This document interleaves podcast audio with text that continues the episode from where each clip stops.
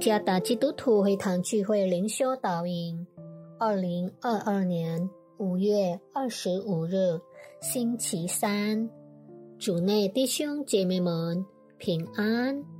今天的灵修导引，我们会借着圣经加拉太书第五章第十六到十八节来思想今天的主题：对罪敏锐。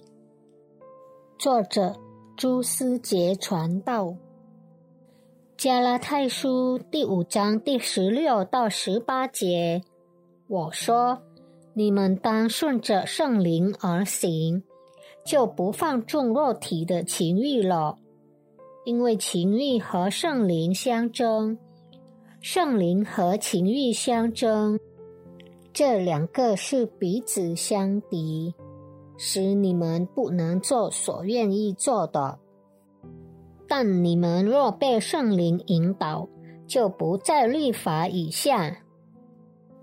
迪特里希·彭霍费尔是一位生活在希特勒统治时期的德国神学家。彭霍费尔是一个对希特勒的暴政敏锐的人。当希特勒成为屠杀数百万犹太人的主要人物时，所有的教会都必须屈服在他的统治下。彭霍费尔敢于另辟蹊径说公义的话，尽管冒着生命的危险，他仍继续做他认为正确的事情。他是从拘留营拯救许多犹太人，并反对希特勒政策的人物之一。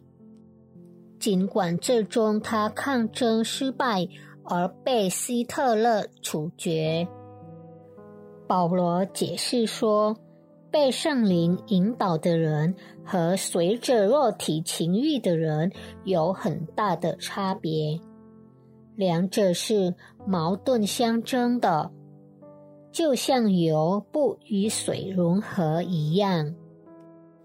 被圣灵引导的人会结出圣灵的果子，就是公益的工作。他会敏锐的意识到邪恶不再是他生活的一部分。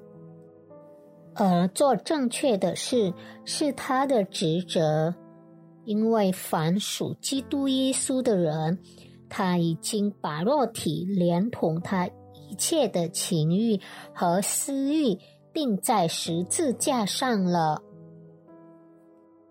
被圣灵引导的人会敏锐的分辨公义和邪恶，当他看到公义被玩弄。正义被扭曲，邪恶被允许时，他变得不舒服、不安，甚至烦躁。如果他是上班族，看到腐败在进行，他会非常愤怒；如果他是一个商人，他就不会以错误的方式谋取利润。如果他是学生，当他看到学校发生欺凌行为时，他不会保持静默。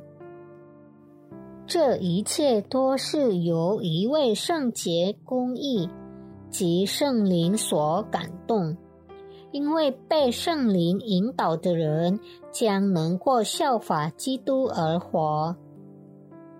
一个被圣灵引导的生命，会敏锐地以公义对抗邪恶。愿上帝赐福大家。